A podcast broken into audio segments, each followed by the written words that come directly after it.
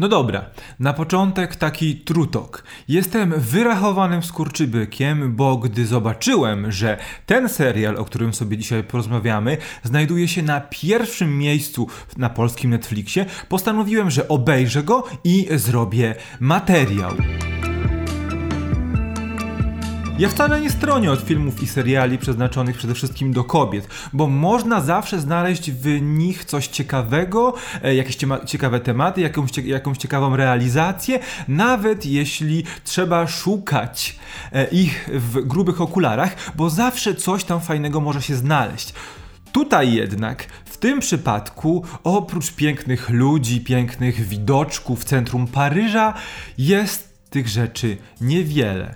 Ale teraz przejdźmy do szczegółów. Rozmawiamy sobie o dziesięcioodcinkowym pierwszym sezonie serialu Netflixa Emily w Paryżu, czyli Emily in Paris, w roli Emily Cooper, Lily Collins, a serial jest autorstwa. Twórcą tego serialu jest Darren Star, gość, którego kojarzyć można z takimi tytułami jak Seks w Wielkim Mieście czy oryginalne Beverly Hills dziewięćdziesiąt dwieście dziesięć. A więc od początku było wiadomo, z jakim tytułem będziemy mieli do czynienia. Ale o czym jest ten serial? Emily, która jest marketing executive'em, przyjeżdża z agencji z Chicago do Paryża, aby koordynować przejęcie tej francuskiej agencji Savoir przez amerykańskiego giganta i aby wprowadzić tam amerykańskie zasady kontaktów z klientami oraz amerykańskie wartości biznesowe. Francuska agencja została przejęta przez tą amerykańską, więc Emily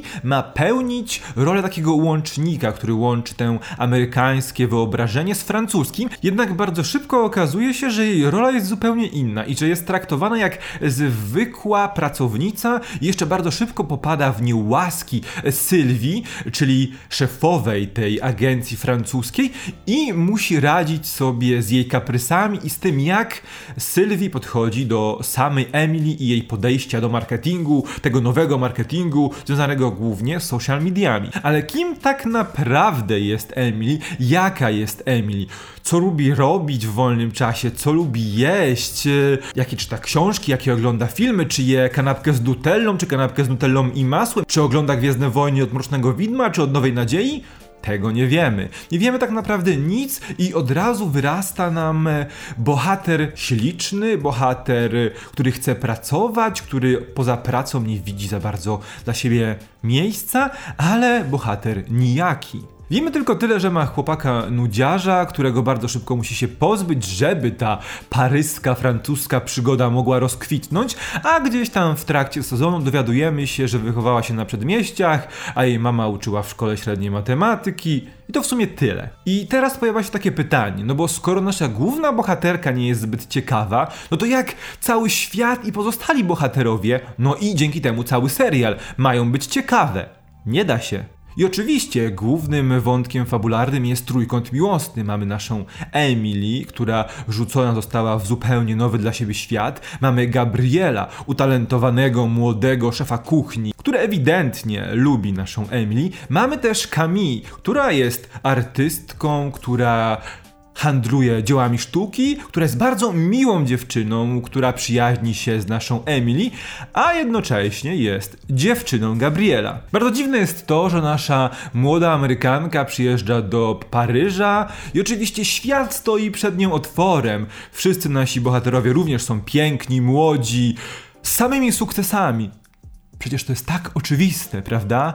I tak naprawdę oprócz samych białych, yy, pięknych, młodych ludzi, nie mamy tutaj żadnej różnorodności. No bo mamy wyłącznie dwie inne postacie. Mamy czarnoskórego Juliena, który jest asystentem w agencji marketingowej i który prawdopodobnie jest gejem, oczywiście. Mamy też Mindy, czyli szaloną, roztrzepaną przyjaciółkę naszej Emily, która jest Chinką, która jest z bogatego rodu, z rodu króla Suwaków, ale która chciała się uwolnić spod jego rządów, bo zaplanował ojciec, zaplanował jej całe życie i przyjechała do Paryża, aby stać się wolną i zostać nianią. Oprócz tych wymienionych postaci mamy samych stereotypowych Francuzów. Niezależnie czy to Antoine, Mathieu czy Thomas, wszyscy są perwersami, którzy myślą wyłącznie o seksie, którzy są niesamowitymi snobami, którzy myślą, że Francuzi są najlepsi, że francuska kuchnia, francuski film,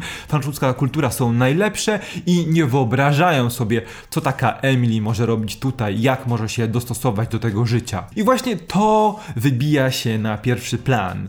To stereotypowe potraktowanie Francuzów. Francuzi są snobami, Francuzi ciągle myślą o seksie, Francuzi są nie grzeczni, Francuzi cały czas mówią ci wprost w twarz to, co o sobie myślą, a nie myślą najlepiej i nie widać tutaj żadnej pozytywnej postaci poza naszą czwórką bohaterów tak naprawdę, Emily, Gabrielem, Camille i Mindy. Oczywiście, serial jest piękny, mamy tutaj mnóstwo Paryża, tego starego Paryża, mnóstwo kamienic, mnóstwo knajpek, mnóstwo kawiarni, kultowe miejsca znane z różnych filmów, seriali, książek, literatury. Przewijają się gdzieś w tle e, nazwiska sławnych filozofów i poetów, pisarzy. Poza tym mamy piękną wieś, na którą nasi bohaterowie w jednym odcinku wyjeżdżają, mamy winnice, zameczki, ale tak naprawdę całość jest niezwykle nudna. Tak naprawdę Emily nie ma żadnego poważnego problemu w swoim życiu chyba w ogóle, bo jej jedynymi problemami jest to, jak uzyskać, wedrzeć się we łaski swojej szefowej Sylwii i jak tu lawirować pomiędzy romansem z Gabrielem a przyjaźnią z Camille. I to właściwie tyle. Nasza bohaterka mówi nam cały czas, że jest zagubiona, że przyjechała tu i nie wie, co robić ze swoim życiem. Ale jeśli twój zły dzień wygląda tak, że jesz bagietkę, zajadasz ser siedząc na ławce w słonecznym Paryżu, gdzieś w okolicach Pól Elizejskich, no to ewidentnie wskazuje, że wszystko w twoim życiu jest takie, jak być powinno. Jest to serial komediowy, więc oczywiście musimy tutaj zahaczyć o temat humoru. Opiera się wyłącznie o te zgrzyty pomiędzy bogactwem, przepychem, brakiem szyku, a seksem. Dla przykładu, dwa żarciki. Żart o kupie. Na początku sezonu Emily kilkukrotnie wychodząc z mieszkania wdepnęła w psie odchody. Okazuje się jednak, że perfumy, aby pachniało, pachniały cudownie, c- muszą łączyć w sobie coś pięknego i coś okropnego, jak mówi nam jeden z, jedna z postaci. Aby stworzyć ten konkretny zapach, użyto tych samych molekuł, które znajdują się w odchodach. I to jest żart. Dodatkowo, jeśli chodzi o ten wszechobecny seks i żarty z nim związane, apogeum. W jednym z odcinków nasza trójka, czyli Emily, Gabriel i Camille, wyjeżdżają na wieś do rodziców naszej Camille, bo okazuje się, że Camille jest dziedziczką pewnej małej winnicy w Szampanii, więc jadą do rodziny, aby się zapoznać. I podczas jednej kolacji okazuje się, że Gabriel przygotował kilka dań. E, jednym z tych dań jest bakłażan, e, czyli w emoji symbol penisa, ale Emily jest uczulona na bakłażana, więc go nie spróbuje. Jednocześnie Gabriel przygotował potrawę zwaną coq-au-vin, czyli to jest taka potrawka z kurczaka robiona na winie. I dla zdrobnienia wszyscy mówią na tę potrawę coq, czyli po angielsku kutas. Więc Emily nie zje bakłażana, ale może spróbować... wiecie czego?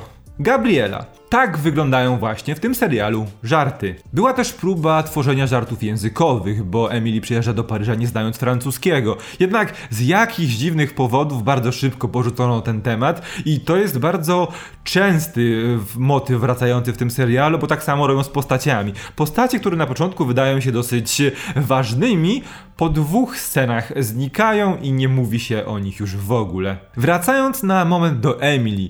Emily zajmuje się przede wszystkim wszystkimi social mediami, dla luksusowych brandów.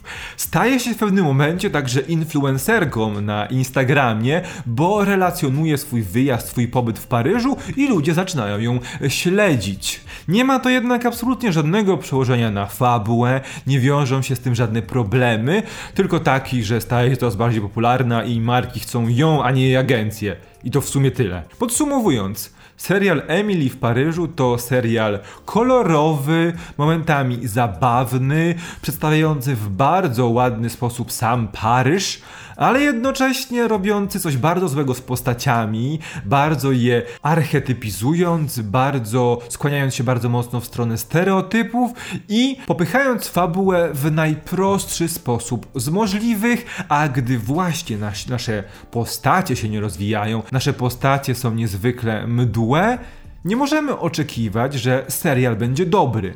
Oczywiście, nie mówię, że źle się bawiłem oglądając Emily w Paryżu, bo kilka razy się uśmiechnąłem, z kilku żartów można było wyciągnąć jakieś ciekawe wnioski, jednak jest to suma wszystkich stereotypów, jakie na temat Francuzów stworzyli Amerykanie. Więc nie ma tutaj naprawdę tego, co chcielibyśmy zobaczyć, prawda? Jest sobie bohaterka, która przyjeżdża do Paryża na rok i chcemy zobaczyć, jak ona żyje, ale przez pryzmat tego prawdziwego życia, nie życia stworzonego w głowie prawie sześćdziesięcioletniego producenta tego serialu. Bawiłem się przyzwoicie, aczkolwiek w bardzo wielu momentach łapały mnie drgawki cringe'u, a nie chcę tego, jeśli oglądam serial komediowy i jeszcze serial prowadzony w tak pięknym mieście jak Paryż. Przynajmniej jakiego centrum. A więc to moja opinia na temat serialu Emily w Paryżu, a teraz kolej na was. Mam nadzieję, że tłumnie przyszliście oglądać ten film, jak sugerowałyby statystyki Netflixa. Dajcie znać, co sądzicie o tym tytule, dajcie znać, co sądzicie w ogóle o takich serialach, które masowo zasypują w tym okresie bardzo specyficznym Netflixa. No i czekam na was w komentarzach, podyskutujmy sobie, zaglądajcie do innych materiałów. Trzymajcie się, do zobaczenia, cześć!